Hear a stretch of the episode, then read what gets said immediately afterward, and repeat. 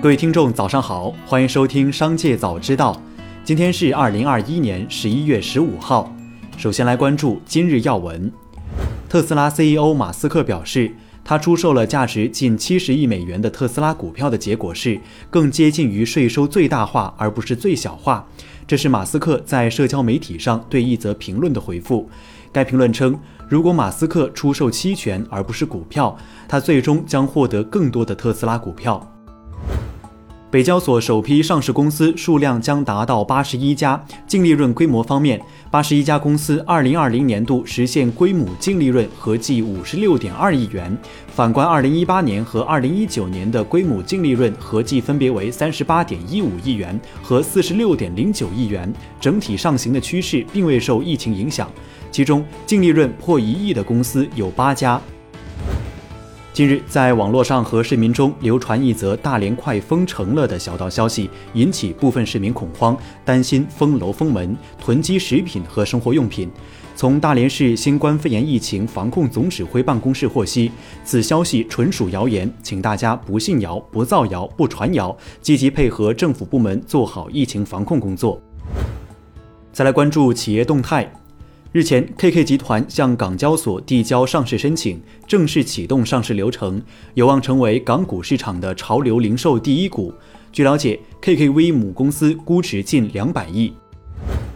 近日，中国铁路广州局集团有限公司广州动车组餐饮公司率先推出了高铁奶茶，每一杯高铁奶茶的包装上印的都是高铁餐饮乘务员形象，取名“那个女孩”。目前，那个女孩已经推出四款茶饮在列车上销售，分别为晴雪茉莉水果茶、金色兰卡原味奶茶、珍珠奶茶、红豆奶茶。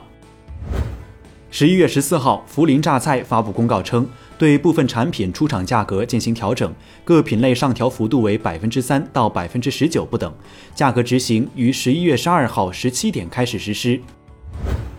当地时间十一月十三号，苹果公司同意向其门店员工支付两千九百九十万美元。这些员工声称他们在下班时被迫接受搜查。加州苹果零售店员工于二零一三年对苹果提起集体诉讼，认为他们应该为他们的行李和设备进行安全检查所花费的时间获得报酬。这起诉讼中的集体包括加州一万两千名现任和前任苹果零售店员工，每人最多可获得约一千两百美元。近日，有特斯拉消费者反映，在接收新车时发现车内中控和后排并没有 USB 接口，而只是预留了孔位。特斯拉官方客服表示，十一月六号后生产的 Model 3和 Model Y 车型均可能出现该情况，目前尚未接到相关解决方案的通知。十一月十四号，中国中期公告，公司此前拟筹划重大资产出售、吸收合并中国国际期货股份有限公司，并筹集配套资金及关联交易事项。十一月十二号，公司召开第八届董事会临时会议、第八届监事会临时会议，审议通过关于终止筹划重大资产重组事项的议案。公司同意终止重大资产重组事项，并承诺自本公告披露之日起一个月内不再筹划重大资产重组。当地时间十三号，美国太空探索技术公司在美国佛罗里达州卡纳维拉尔角航天发射场发射了一枚猎鹰九火箭。该火箭搭载有五十三颗星链互联网通信卫星。据美国哥伦比亚广播公司报道，美国太空探索技术公司自二零一八年启动星链互联网通信卫星发射计划以来，已累计发射一千八百四十四颗星链卫星。再来关注产业新闻。近日，北交所发布《北京证券交易所向不特定合格投资者公开发行股票并上市业务规则适用指引》第一号文件，其中规定，发行人不得属于从事学前教育、学科类培训等业务的企业。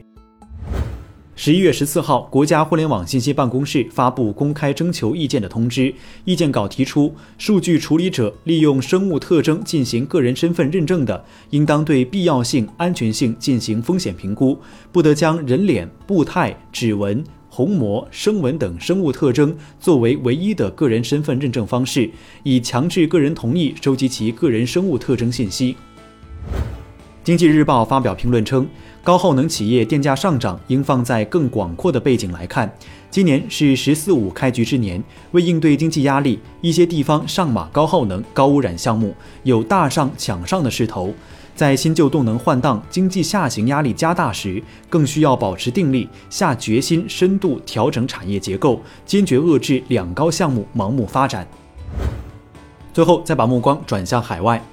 据央视新闻，当地时间十一月九号，美国国家公路交通安全管理局宣布，向提供有关现代汽车安全漏洞关键信息的前现代工程师金光浩支付两千四百多万元的举报奖金。金光浩曾在二零一六年分别向韩美政府报告称，现代汽车部分车型发动机容易失灵甚至起火，他也因此被公司解雇。每年年末，美国都会迎来购物热潮，各大商家纷纷推出打折活动。但今年有所不同，一些圣诞树的经销商提醒消费者，买圣诞树不必等待，因为等来的很可能是价格上涨，甚至是缺货的现象。以上就是本期《商界早知道》全部内容，感谢收听，下次再见。